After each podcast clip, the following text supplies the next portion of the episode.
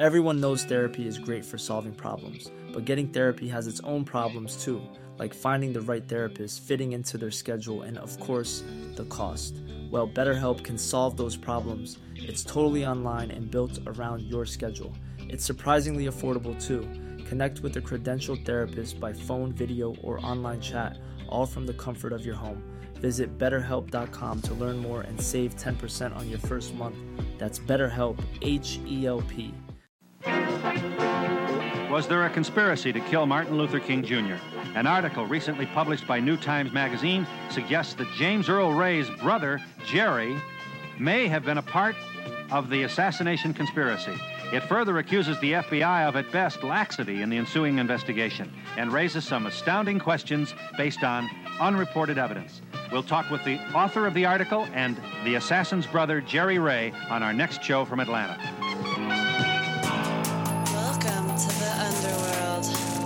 I love America. It's been my home all my life. Ladies and gentlemen, the very word secrecy is repugnant in a free and open society. And we are, as a people, inherently and historically opposed to secret societies, to secret oaths, and to secret proceedings.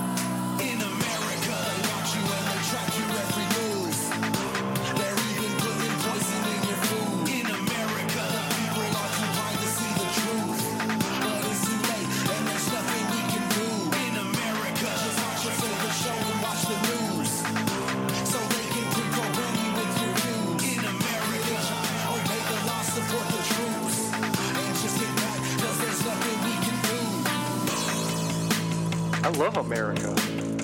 It's been my home all my life. If you don't know the past, you're only doomed to repeat it. Welcome to Public Access America.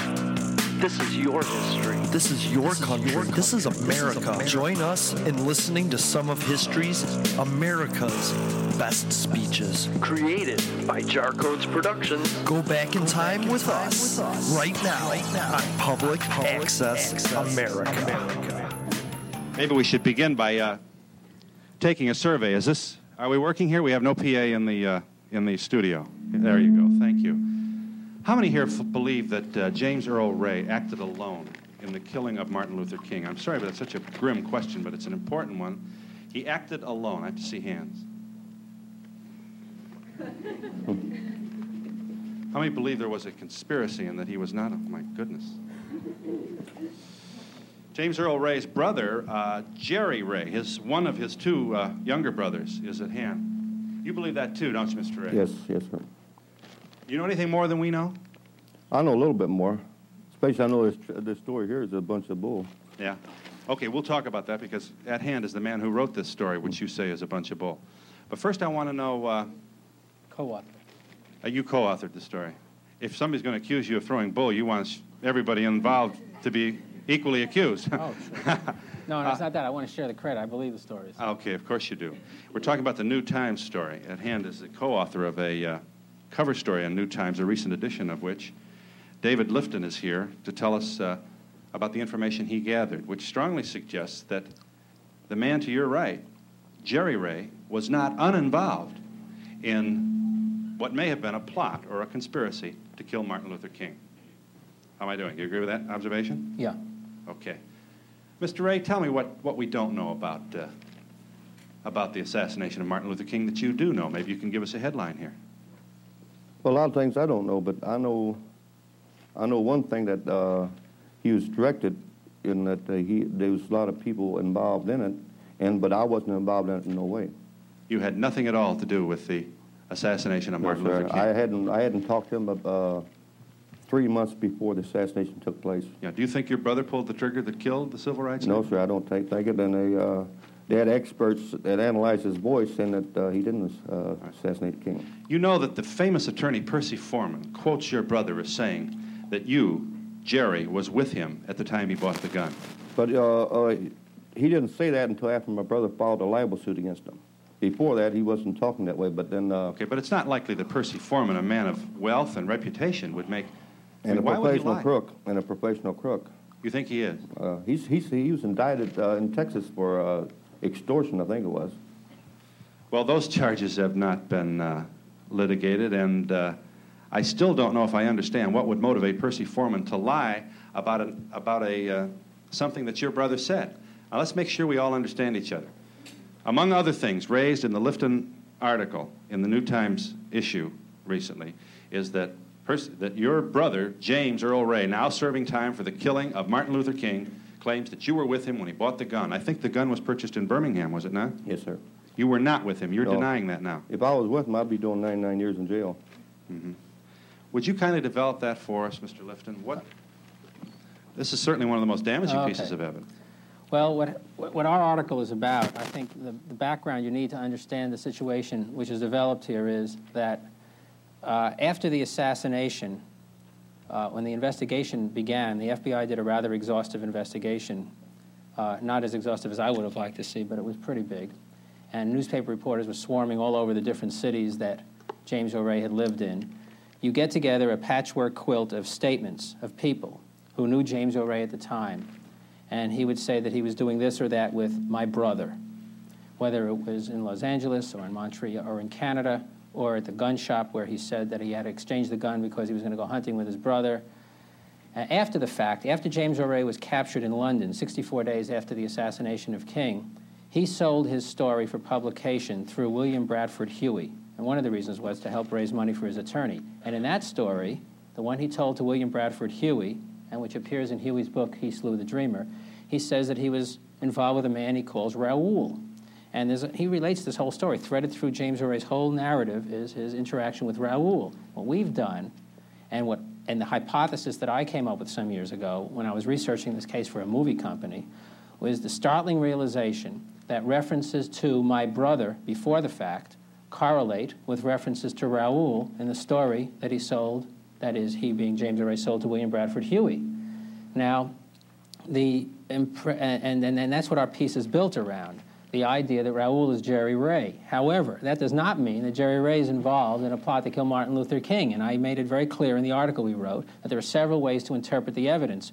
And the evidence, incidentally, will not go away. The correlation will be there. It's there today. It was there in that record. It's going to be there 100 years from now. The question is, how do you interpret this correlation between my brother before the fact and Raoul after the fact? And there are several interpretations. One is that Raoul is Jerry Ray and Raoul is the mastermind behind the King assassination. I do not believe that. The other is that two men got involved in something. What that something is, we don't know. One got caught. He then calls the other one Raoul. Uh, I would, uh, that's the one I tend to believe. The third is that it's all a coincidence, that all the references to my brother before the fact are spurious references. The man was just making his way through his life, and he constantly make his social entrances and exits into situations by saying, I'm going to meet my brother. And after the fact, it happens to correlate with Raoul, but it has nothing to do with my brother. That's possible. I don't think it's very probable. Did you talk to your brother James Earl Ray on the day before the killing of Martin Luther King? The last time I talked to him, I talked to him about three months before the assassination. Three months. Yes. Now there, there's another writer who claims Hmm. that you had a phone conversation, at least a phone conversation, with your brother on April 3rd, 1968, the day before the killing of Martin Luther King. You're denying that. He's got a libel suit filed against him. It's in court now. All right. Um, during that conversation, it is alleged that James, your brother, said to you, uh, Don't worry, uh, Jerry, he said to you, Jerry, tomorrow it will be all over. Big nigger has had it.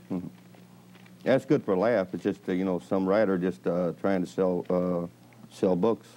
You didn't say that. I didn't tell him nothing like that.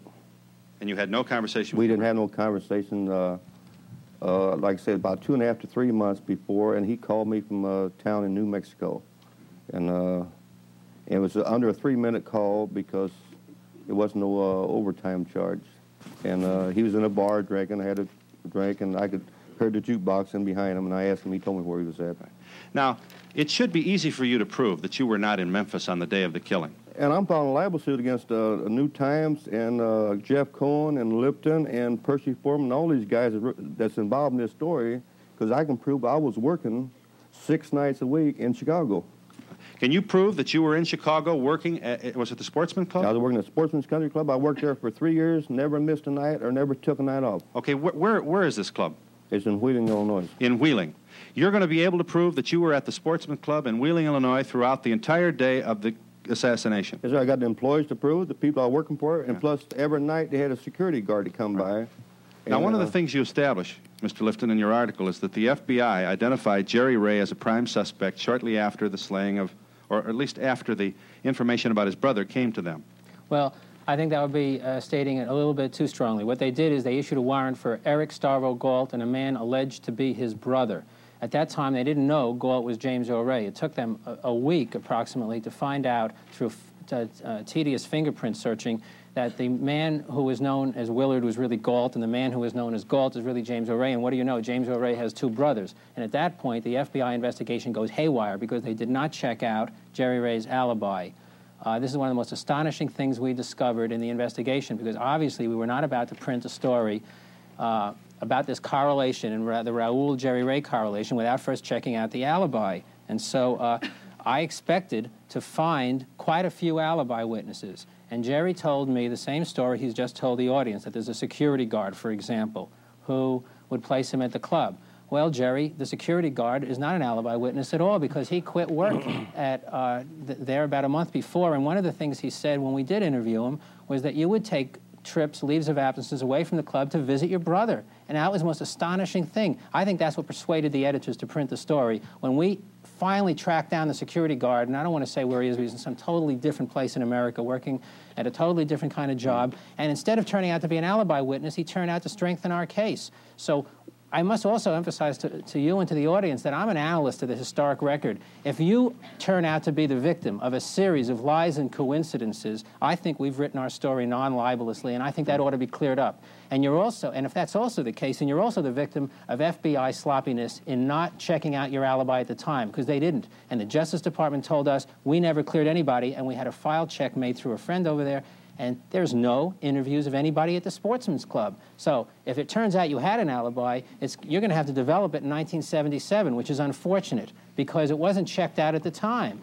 I know you realize you think going back that far that I can't check it out, but it can be checked out, and I can prove I was there. But don't you And, agree, though, Mr. Lifton, it's unusual, exist- Mr. Ray, that, Huh? the, that the FBI would not attempt to Oh, verify they, they, they checked me out. This is this is uh, this is something made up. Uh, No, They I, did I don't think they was out there. They was out there when when it came over TV that uh, that uh, Eric Starvo Galt was actually James Earl Ray. The FBI was out there in ten minutes, and they took me down to Chicago and kept me down there all night long, and uh, brought me back out. Each day they'd come and get me and bring me back, and they was checking the club. They was opening my mail. They was checking everything. Who did they And- speak to at the club?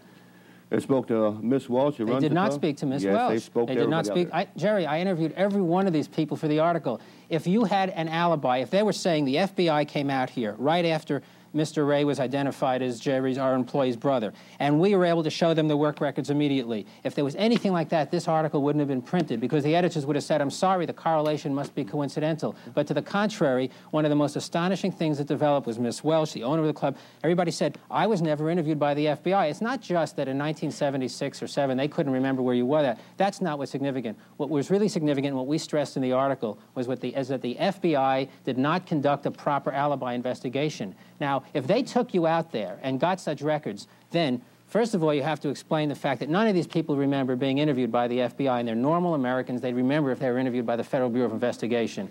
Secondly, you'd have to explain the fact that the FBI files don't have any such record of interviews. So there's two-pronged criticisms I'm making. One is directed at the question of your alibi, and the second is directed at the, as, at the malfunctioning of the FBI's investigation, which is absolutely no fault of yours, I must emphasize, that when they finally find out that their suspect has a brother, a real one, and their warrant says Eric Stavro Galt and a man alleged to be his brother. They say, gee, Galt is Ray, Ray has two brothers, and they interview the brother, and your older brother says, what's the matter? King's Justin Iggery should have been shot 10 years ago, and that's in the FBI report, and I'm Excuse me, you're going real fast on us. We have another Ray. Name is John. Yeah, John Larry. John is told of the killing of King. His, he, the, John uh, responds by saying, "What's the difference? It's just a nigger yeah, anyway." Right. This is He the should have been third Ray brother. That's right. And they don't go and they don't investigate the alibis of the brothers. All right. I'm astonished. Now, the, the issue of racism and feelings is certainly germane here, Mr. Ray. Mr. Lifton has copies of a letter which you are alleged to have written to an Atlanta radio station personality, in which you talk about niggers and Jews. Do you do you want to share just a, just a piece of that I'm not? I'm not going to get into all that kind of stuff. This is not a racial program we're talking on. But I, you'll agree, Mr. Ray, that and it is I'll just say important. this. I'll just say this. I'm not a liberal, and uh, and uh, And so, but that has nothing to do with what he did or what I was Well, involved your in. the feelings about about black people certainly are not uh, are not unrelated to the the issues that Mr. Lifton raises. Well, they keep bringing that stuff up on James Earl Ray too. That he was a racist, and he worked at Klingman's restaurant. And they tried every way in the world. to In prove he Winnetka, you're talking In about. Win- Winnetka. They had uh, blacks and Spanish and everybody working there. All right. And they tried every way in the world to prove he's a racist, and Mm-hmm. they couldn't do it. And they had to uh, put something where he got the money from, and or if they couldn't prove the money, then they had to prove he's a racist. So, All right. Well, and I and, and I didn't kill King. If I'd killed King, then I would, you know, my race, uh, my racial beliefs Well- would be would be uh, whatever you call would be should be known. Relevant. re- relevant. If you if, would you kindly just give us Yeah, a I, and it's prefacing this by saying that I don't think he's involved in a plot to kill King, as I made very clear in the article. In fact, the article says Lifton thinks both brothers were framed. My partner, Jeff Cohen, tends to take the state's case against James Earl Ray more seriously than I do. But anyway, uh, Jerry had written some years ago, I guess you would call this a fan letter. This is to a Jewish ra- Atlanta radio personality, a Jewish lady here in Atlanta. I guess you would call this a fan letter, as I usually wouldn't waste my time writing to a couple of Jew devils. But being you two are in mourning for them 11 Jews that got done in by the Arabs in Munich, I figured I owe you a letter. And this is right after the Munich massacre. The only reason the Jews have so much power is on account of their money. But eventually the Jews pushed their luck a little too far. As I'm sure you know, the Jews have been run out of every country they've ever been in, and they will eventually burn run out of the U.S. It might take another 50 or 75 years, but the Jews are like the nigger beast. Give them a rope and they will hang themselves. I am sure when history is written, my brother James Earl Ray and the Honorable Governor George Wallace will be heroes alongside of J.B. Stoner, who is head of the National States Rights Party. Oh, and we should who say that J.B. Stoner is a, uh, a, a Georgia resident Well, who this is heads, on the J.B. who heads the National letterhead. States Rights Parties. I just, uh, Party. I just want to make sure we know who yeah, we're talking and about. And he here. writes it, and typed in at the top is the Honorable Jerry Ray. And he talks about the fact that Sirhan Sirhan will go down in history as a hero. Although Robert Kennedy wasn't a Jew, he is worse. He sold the Arabs out for the Jew dollar. Okay. I I think that's enough. Yeah. I just want to know. Did you write Oh. that? This this is sickening. This he come on here. What he's going to try to do now is come up to get out of his libel suit. Figure he's going to get a jury and bring up this racial issue, and don't have nothing to do with what I was in in Birmingham, in Memphis, or any place else. And he can bring these old letters up, and it don't mean nothing to me.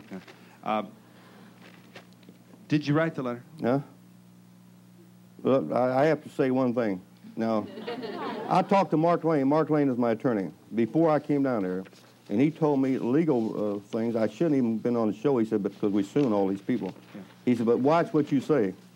See, so I'm, I'm not getting involved in that kind of stuff. Now, it'll come out in court if I said it or not. The article which Mr. Lifton co-authored is in this uh, issue of New Times Magazine. I don't want to appear to be bully here. I do think you raise a point when you say that when you start reading people's mail, I think this is clearly very serious business. And Mr. Ray, it's not my intention to purposely embarrass you or raise issues which are not germane. But the article is an astonishing revelation of FBI ineptitude, or is that the word? Was their purposeful laziness? I mean, you'd have to agree, you yourself would have to agree, the failure of the FBI to check your alibi is a monumental error of omission on the part of one of the most respected law enforcement investigative agencies in the world. Well, if, if, if, if you're trying to say that the, F, the, the FBI was uh, just leave me run free and they, uh, and they had something to do with assassination, uh, all of my friends in St. Louis and in Chicago and then even down in, uh, in uh, Florida has been stopped and questioned about me if I talk about robbing the banks or talk about any crime where they get me for conspiracy. Yeah. And uh, they've been to uh, people in St. Louis. Can I name names? I can name the names. They've been to people in St. Louis for what purpose? uh, uh, trying to get them to say that I've talked about robbing the bank. And so they can get me for conspiracy to rob All the bank, and which I didn't do.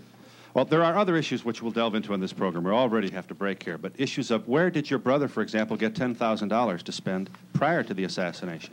Where did he get the money that allowed him to have passports, phony IDs? And how did he get to London, where he was finally uh, captured? Where did a man of his means get all of this money? He We'll explained- ask you to explain that. He explained all that. He All right. said that. Uh, oh, hang on just a moment. I do have to break here.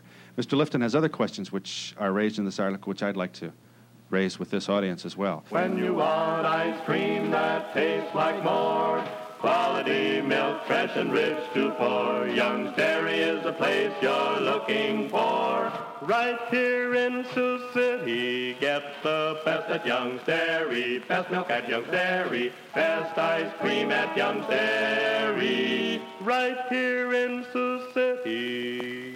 Young's Dairy is Sioux City's home-owned dairy, serving the Siouxland for over 50 years.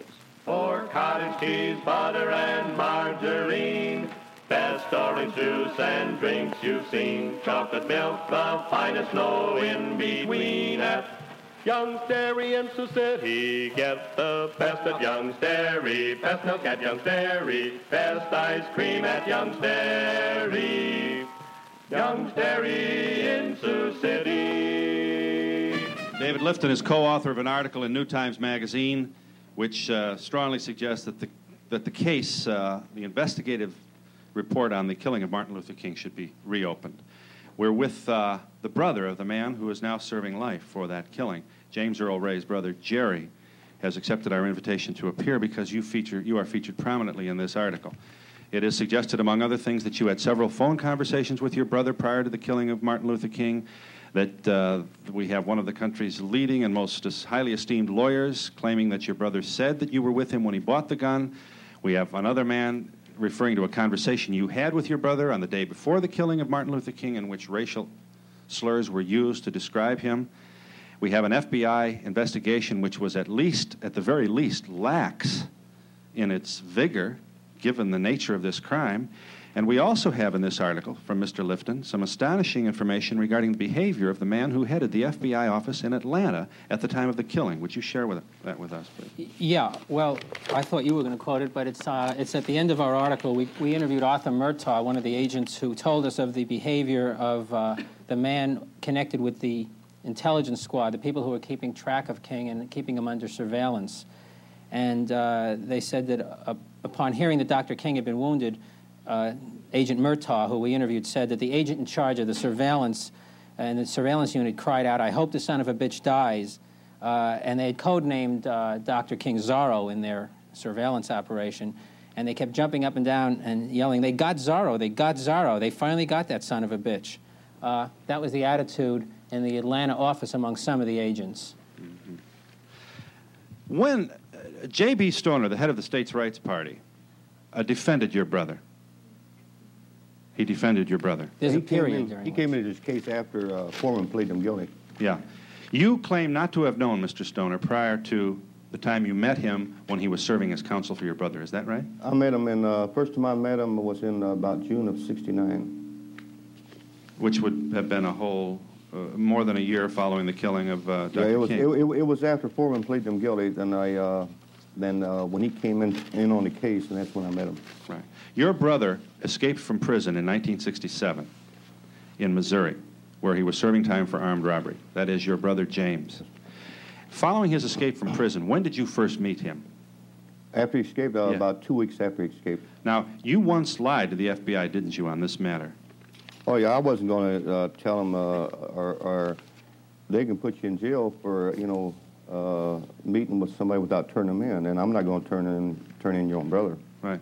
So you did lie, and now the statute of limitations is, is up, and you can you can acknowledge that you had met with your brother. Yeah, we met. We met in Chicago because he worked. Uh, he worked about ten miles from where I was working at. He worked at a restaurant in Winnetka. He worked at a restaurant in Winnetka, and I was working at the country club in Lake Zurich. I mean, in Land of Wheeling. Right. Did you meet him at the back door at all, or No, I never was over in Winnetka in my life.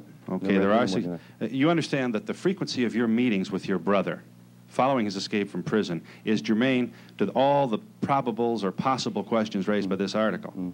You are presenting yourself here as a man who really didn't meet his brother very often at all. We met, I think, three times. Three times uh, from the time he escaped till the time he got caught. Mm-hmm. Who, who, how do you think Martin Luther King was killed? Did your brother pull the trigger? No, there, there's some truth in his article, and uh, Mark Lane's got a book out coming out in a week called Codename Zorro. It tells the actual truth with nothing, you know, pull, pull uh, hid. But the only thing is, Mark Lane don't uh, don't blame me for you know being involved in it. Uh, uh, so uh, if you read his book, then you'll find out. And people had already reviewed his book that thought before that there wasn't no conspiracy. Now they changed their mind. It's mostly about the FBI. Where do you think uh, James got his money? From Raoul. Do you know who Raoul is? No, I don't know who he is. All right. You realize Mr. Lifton is suggesting strongly that you are Raoul. Yeah, well, that's what is in his book, but it's not true. Uh, who do you think Raoul is? Just like he says, he's a, a, a French Canadian. I mean, not a French, Spanish Canadian, uh, where he met him at over in Canada. In And, uh, Montreal. Yes. Why would Raoul want King killed? I have no idea. Why would your brother consent to be part of this kind of Well, it wasn't, horror story? No, it wasn't. Um, it wasn't uh, like it's made out to be. He was uh, he was uh, escapee from the Missouri prison, and uh, and he went to Canada to uh, get a new idea in it, and so um, and that's where he met Raoul. Okay. When your brother registered at the rooming house from which the f- shot was fired to kill King, he registered as John Willard. Right? That's that's what they claim. Yes. The rooming house person who engaged who, who engaged in that transaction described a man who looks more like you than James. Mm-hmm. You understand that? Well, I read that in an article. I don't know if it's true or not. Okay. When they found the car, a Mustang, that was used mm-hmm. by the alleged assassin to depart from the scene, the ashtrays were filled with Viceroy cigarette mm-hmm. stubs. James does not smoke. You do smoke. I've noticed that you smoke Winston's, not Viceroy's. And I just started smoking Winston uh, a month ago. I was always smoking Camels up until a month ago. I see. Is there, Mr. Lifton, is, would you put this in focus for us? I don't want to, I, I feel like I'm badgering the witness. Would you kindly tell us your feelings about this evidence? Well, okay. Uh, the, the situation is that, uh, and Jeff and I discussed this many times before we actually sat down at the typewriter. The question is, we had all these correlations between before the fact references to my brother and after the fact to Raoul. And then the question was, well, can this theory be extrapolated right out to Memphis? Can you actually say that Jerry Ray was not in Chicago but in Memphis? And uh, we realized certainly that, that, that we couldn't say that because we can't prove that. That what we had, you know, it's the fact that you have some cigarettes in a car. is interesting, but that's not as it's not strong. The fact that the ID uh, wasn't, they didn't really ID James Earl Ray correctly that day. That's interesting too. Uh, there were a lot of interesting things. One of the things we had to leave out of the article, which was also interesting, I might add, was that the FBI investigation turned up um, a, a Birmingham, Alabama to Chicago plane ticket from Delta Airlines, which had been they'd gone from Birmingham to Memphis to Chicago, but only the Birmingham to Memphis part had been used. Who had gone? No, we don't know because the FBI. That's one of the things I'd like to see the House committee get that file. It was in the New York Times at the, at the time. There's quite a few articles on it. Birmingham to Chicago, Birmingham to Memphis, but the Memphis to Chicago part isn't used. Well, whose name is on the ticket? We don't know. Well, then how do you know that the ticket because is the germane? ticket was written, uh, it was it was part of the FBI investigation, as reported by the New York Times. It's featured in their stories. And what was the date of the ticket? Oh, the day of the assassination. Day of the assassination. Someone traveled in to Memphis and then didn't go all the way to Chicago. And we noted that Jerry works in Chicago. We put mm. all this together, hold it, and we said, well, no, no, wait a second. We put it all together and we said, well, look, we have a House Select Committee on assassinations. They've got to go over to the Justice Department, get the FBI file, and find out the name of the ticket. Okay, that's the sort of thing that has to be done. We have to go back, for example, to the laundromat in Atlanta. You want me to hold for a minute, but and find out when the lady I said the man came in on Monday to drop off his clothes. What was the description? Those people did their interviewing right away. Was it a shorter man? Was it, the, you know, or was it a taller, thinner man? We have to get this kind of work done. Well, I don't have access to those files. All we could do is raise the question. All right, one more question and I break, I promise. Just one briefly. Sure. Wasn't that King guarded? I mean, wasn't there significant FBI protection supposed to be afforded to this controversial figure in the late 60s in the, in the That's right. They had him under surveillance all the time because it seems they were trying to, uh, uh, you know, see where he was going and who he was meeting with, and I think they were more interested in his in his sex life than whether he was, as they said, whether he was infiltrated with communists. But anyway, on April 4th, he was not under the proper surveillance. The FBI apparently had, for some reason, had lifted their surveillance. Uh, we don't know why, and there were certain weird movements. Uh, black police guard were removed, and some people at the firehouse. I'm sure Lane is going to discuss this thoroughly in his book. It's certainly discussed, although they don't make much of it in the Justice Department report. They acknowledge these strange transfers took place. So on the day of his killing, he had less protection than was normally afforded to him. Oh, there are definitely odd things going on there, which means that if there's anything to the conspiracy theory, it would appear to have to involve authorities uh, in Memphis, because you cannot explain this in terms of some minor little conspiracy. We'll be back in Atlanta in a moment. This is Atlanta, Georgia, with a lot of enthusiastic people who would like to uh, ask questions, may be confused, offer opinions. So we're going to do our best now. I'm sorry about the fact that this is so complicated. Oh, that's all right. You had a point. Uh, yes, I would like to ask Mr. Ray a question. Uh, it goes back to the uh, earlier part of the program. But uh, he wrote this letter about the Jewish people and the blacks. I would like to ask you are you a Christian? I'm Catholic. You're a Catholic. Catholic. That's well, it's supposed to be Christian. How, as a Christian, could you write such a letter as uh, he just read? You ever listen to Ring Radio? I listen to Ring, yes. You listen to Mickey and Teddy? To who? Mickey and Teddy was two girls' name. No, Well, They're no longer with the station, we should say. no. they had, they had a controversial show on, but uh, and uh, whatever was popular, they would always take the other side. So I used to call uh, call them up and write them letters, rib them a little bit. Well, you stated you were not racist exactly, but you weren't liberal either. No, I didn't. I, I didn't say that I was. I didn't say that I wasn't uh, one way or the other. I'm just saying that I'm not no liberal. Well, liberal, you kind of evaded it. or I don't raise peanuts or nothing like that. Okay. I'd like to ask Mr. Ray, I don't think he answered the question a while ago to my satisfaction. Who does he think's responsible for the killing, and if he thinks the FBI or the CIA had anything to do with it? I, th- I think I, bel- everything in this uh, story is not uh, false. I believe the FBI was behind the killing of King.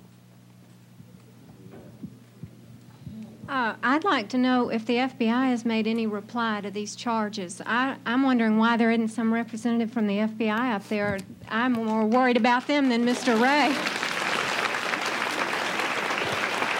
Well, I think you raise a good point, and I think the responsibility is clearly mine to give them that opportunity.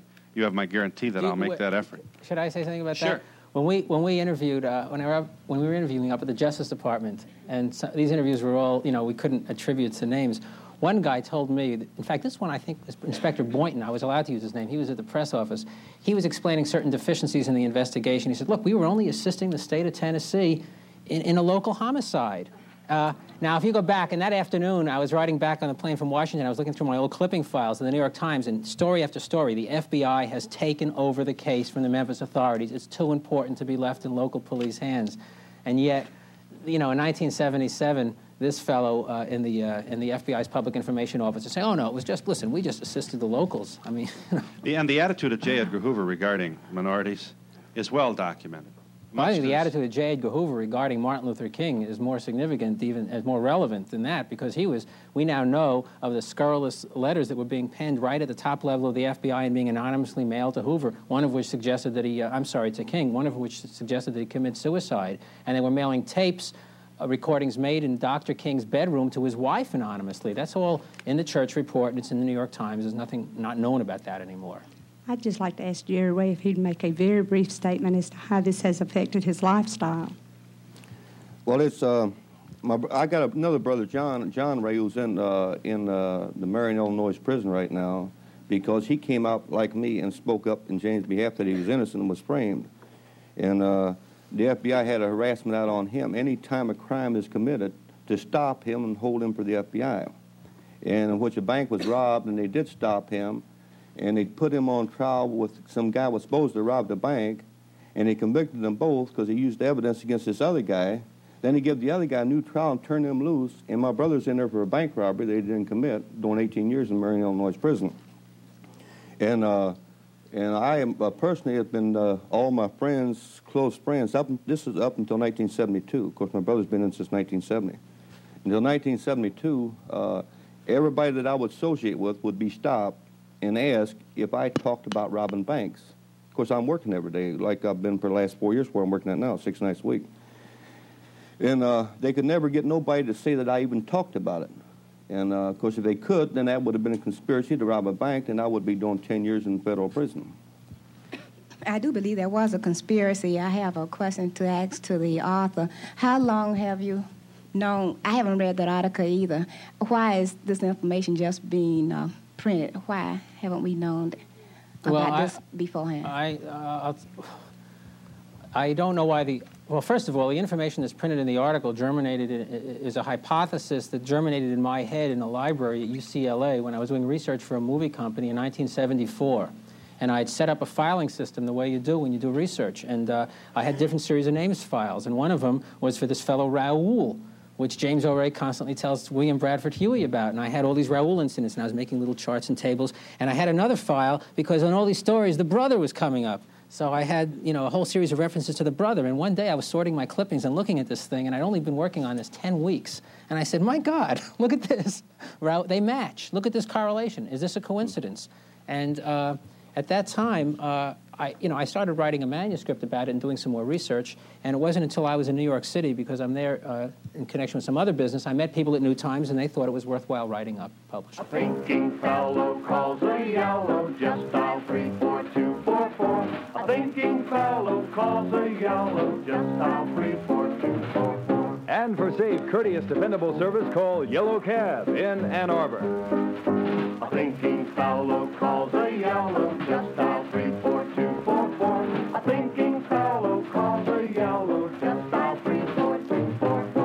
with David Lifton, who co-authored an article for New Times Magazine on the assassination of Martin Luther King. Also here is Jerry Ray, the younger brother of uh, the accused assassin, James Earl Ray. I'd like to ask Mr. Ray, how did you feel about Mr. King's death? Were you glad to hear about that? What were your feelings on it? Actually, I had too much on my mind. I was working. I had been working in Chicago for a long time, and, and I wasn't a follower of Kings or or and or nobody else as far as that goes. And you know, surely, surely you had some thoughts. I mean, everyone always was thinking, well, I'm glad that finally got rid of him, or Uh, people, people down south had more of an opinion than did up where I was at because uh, I never had seen the man before, and uh, he didn't have no effect on me one way or the other.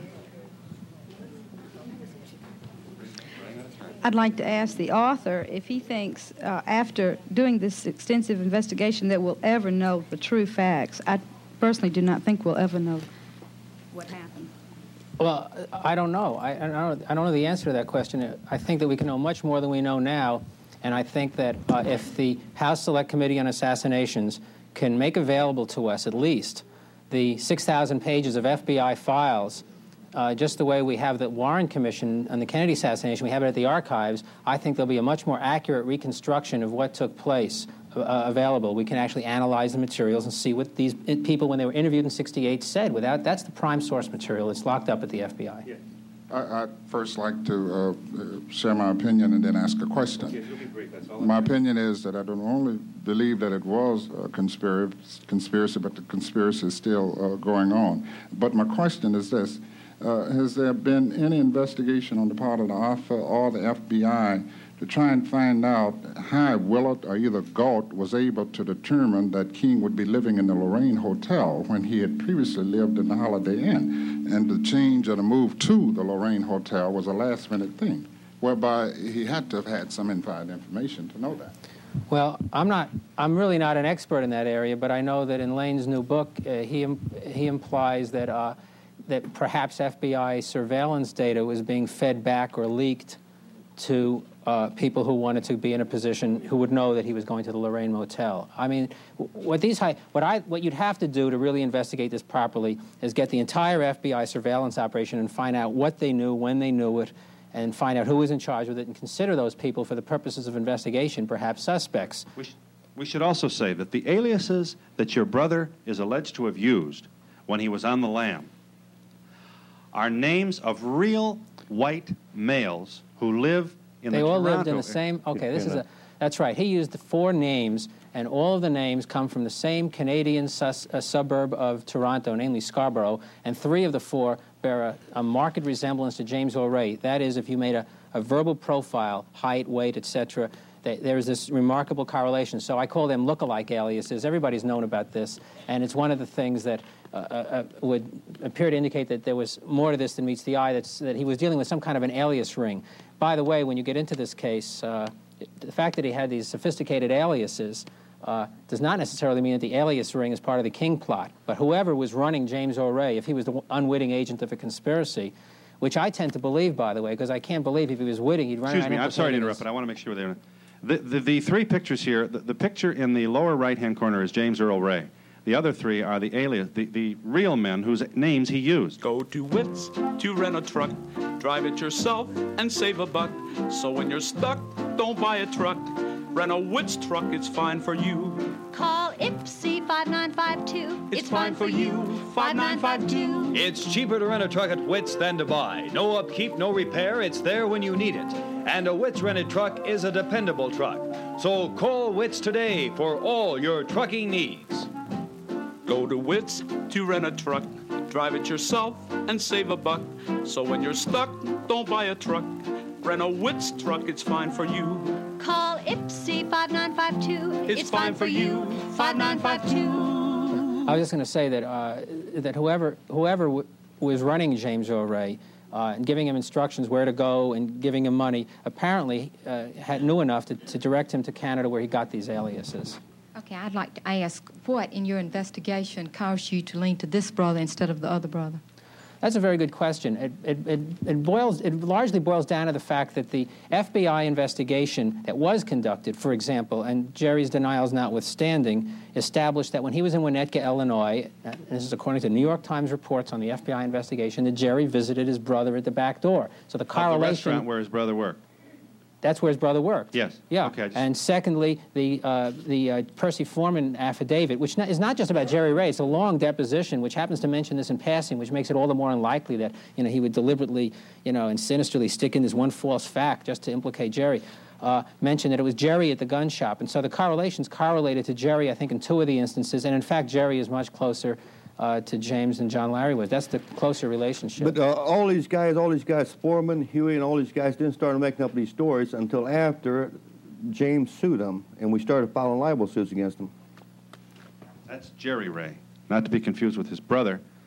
Uh, and that, I guess that's the problem, that at least in this article, he often is confused And- and- with his and brother, even- or at least the whereabouts of the two. And how close were you, and how often did you meet prior to the killing of Martin Luther King? And when you did meet, about what did you speak? You know, I might, if I could first interject this, one of the things that's intrigued me about it after we published the story is we've made, you might say, certain enemies in quotes in the movement of researchers on this case because there are some people that want to believe in a huge conspiracy in Raoul, why he's just got to be this reddish-haired French Canadian up in up in Canada. And on the other hand, at the other extreme, you have people that believe James Ray did it alone, like author George McMillan. And in his view, Raoul has to be a total figment of the imagination. We just took the evidence and said, look, it may not be as big a conspiracy as you'd like, but, but we at least have this little link here to a brother. And, and my interest in this and my motive is not to put someone behind bars at all, especially, uh, but my motive is, is to find out what happened. I'm not interested in punishing anyone. I think most people just want to know what lay behind the assassination of Dr. Martin Luther King. And if Lee Harvey Oswald was alive today and we could ask him a question, he started telling us a Raoul story that he met somebody in some city and he had red hair and he was in Canada. I mean, and, and yet the evidence indicated there was a real person. You go to that real person and realize that locked up in his head and possibly in your head is a piece of the uh, history of this case. Jerry Ray, the brother of James Earl, who's now serving life for the killing of Martin Luther King. David Lifton is here, a co-author of a, an article in New Times Magazine recently, which uh, wonders aloud about whether Jerry, uh, James Earl Ray acted alone, and the Raoul to whom he, James uh, refers may, in fact, be his own brother, Jerry. Let me, you know, we've been talking about you now for an hour, and uh, let me just, uh, I don't want to libel you, but here, here's, here's the speculation. You and your brother were in a kind of racist brotherhood conspiracy to kill the moral leader of the civil rights movement. And he takes the rap. And he invents Raoul because he does not want to implicate his own brother. Now, his brother, who is free, has this moral responsibility to his brother to attempt to free him. So, he engages talk show hosts and anybody who will listen, radio personalities, and the idea is to spin the conspiracy wheel out in public in order to get public opinion aroused to the point where maybe most of America believes that James Earl Ray did not act alone. Maybe James Earl Ray didn't even pull the trigger. And we get another trial for your brother, or at least a release on bond, and to give him his freedom. No, he's. Uh, in, in, in fact, he's never had a trial. He's had a guilty plea, and he's had he's had uh, hearings for a trial where he should have had one. They turn him down each time, and uh, uh, the talk shows actually don't do that much good because it takes uh, it takes an honest judge to give him a trial, and uh, they won't give him a trial, and uh, and I w- and I would like to get on this FBI thing. See, a lot of people's FBI supporters, anything they do, that's okay. and uh, they tap phones. If they kill somebody, that's okay. And uh, uh, like they got uh, 300 up in uh, protesting in New York because they got an FBI on trial for tapping phones and opening people mail. Everybody likes that until it happens to them, say. And I know from personally how it is when they get on your uh, back, and because I got a brother doing 18 years on a frame-up charge, and they tried to get me on a frame-up charge, and if, and if the uh, FBI had cleared me, why would they clear me if they're try- still trying to put me in jail? Would you take a lie detector test on these issues? I, offered I, I wrote to the Sprague committee. I wrote to the Levy, uh, uh, Levy committee came out. and I offered to take lie detector test to both them committees. But Jerry, when you take the die detector test and they ask you when you spoke to your brother last and you talk about the phone call, try to get it straight whether it was in Mexico, uh, in Albuquerque, as you told us just now, in New Mexico, or in Texas, as you told me in the interview. Yeah, you know what reason that? Let me tell you the reason that now. Well, there's always little things. Two weeks, saying two weeks ago, two problem we weeks ago, wait a minute, I'll tell you now. Two weeks ago, I was visited my brother at uh, Petros Prison with an attorney. And so he had it written out. Uh, and so I said, where do you call me from? That time, you know, you called me about three months. He said, it called from New Mexico. And I've been telling everybody Texas because I thought it was Texas. But he told me it's New Mexico, so I'm just taking his word for it. Oh, okay. I wanted to ask a question which had been um, led to earlier in, in the hour. One about your brother. What led him to want to kill Martin Luther King? Was it money? Was it that he didn't like Martin Luther King? Or do you have any idea of what led him to do Now, this? see what can be proved if he can ever get in court. We got witnesses. Uh, uh, about 20 minutes before King got killed, he went to the service station to uh, for this Raoul guy to fix the flat tire because he had a tire and Raoul was going to use his car that night. And he wasn't even in that rooming house when he was at a service station about four blocks from there when the shot was fired. And he's got witnesses to testify to that, but he can't get in court. Then why did he say to William Bradford Huie in the first account in August 68, when he was first telling the story, that he was sitting out in the white Mustang right in front of the rooming house, and then Raoul came bounding down the stairs with the rifle, put, you know, got into the car, they put, dropped that evidence right there, and then they were roaring off in the Mustang. Why, why is he now at the service station if in the first account he was sitting in the car right in front of the rooming Well, house? e- everything, everything. And that's in writing, in James Yeah. Earl writing. Everything he would tell, everything he would tell uh, his attorney Arthur Hanes. Arthur Hanes was getting paid by William Bradford Huie. Everything he would tell Hanes, Hanes would tell, tell to Huie, and Huie would write it in this Look magazine. And uh, that's the reason Arthur Hanes finally got barred because uh, how is he going to have a defense when your attorney's telling the book writer or magazine writer uh, the, your whole case? James contracted to do that. He contracted with the writer. But what do you mean, how? It's not Hanes' fault. James contracted to raise money for his lawyer But to you, write him the you, story. you're not going. You're not. Uh, that's the true to a point. But you don't tell him your whole case in the paper, the newspaper, because anyway, But if he was you at the do, you service don't have a station, case. but if he was at the service station, why didn't he put that in the first version of the story? Why didn't he say, "I was at the service station"? Why is there first in the Mustang and now he's at the service station? Well, I tell you, you if you uh, know anything about criminal law, then you know you don't tell everything to book writers and newspapers. I, but why is he changing the alibis? And we'll be back in just a moment. In this article uh, from New Times, among other things, the authors, one of whom is with us, says in any serious probe of the King homicide, members of the FBI's Atlanta intelligence unit would not would have been suspects, not investigators. Um, there's a couple things that you, that we would like to get in, and this is so, so frustrating and so complicated. Does Jerry Ray, here present, have a police record? Yes, it dates back to the time he was a teenager. I think there were two arrests for robbery. Nothing, nothing since then. Mr. Ray is currently employed by a country club in suburban Chicago, which, ironically, given the nature of our earlier conversation, is a predominantly Jewish country club, and has been employed there for four years. So clearly, you're a reliable, steady employee who has met your responsibilities at this job. Why doesn't James Earl Ray tell us who Raoul is and get himself out of jail tonight? The only- see, the only thing is this is what confuses a lot of people. The only thing is is describe the person, and uh, and Raoul naturally probably wasn't his name. He worked under alias. James was working. James doesn't know who where he is or who he is or where he is now. James had an alias. He's using the name of Willard, and uh, he was into criminal activities, uh, running dope and all this other stuff. So the only thing he did just describe him, and he's always been saying. Yeah. I'm sorry. I truly am sorry. You know I thank you for your presence here. I thank you, David Lifton. Hope that more of you will take a look at this most fascinating article, and perhaps a useful dialogue will ensue. I thank you for joining us. Goodbye from Atlanta, Georgia.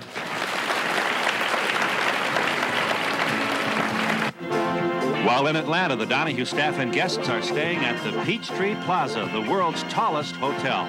The Peachtree Plaza is a Western International hotel. Air travel for the staff of the Donahue Show provided by Eastern Airlines, Atlanta's biggest airline with over 250 flights a day to 96 cities.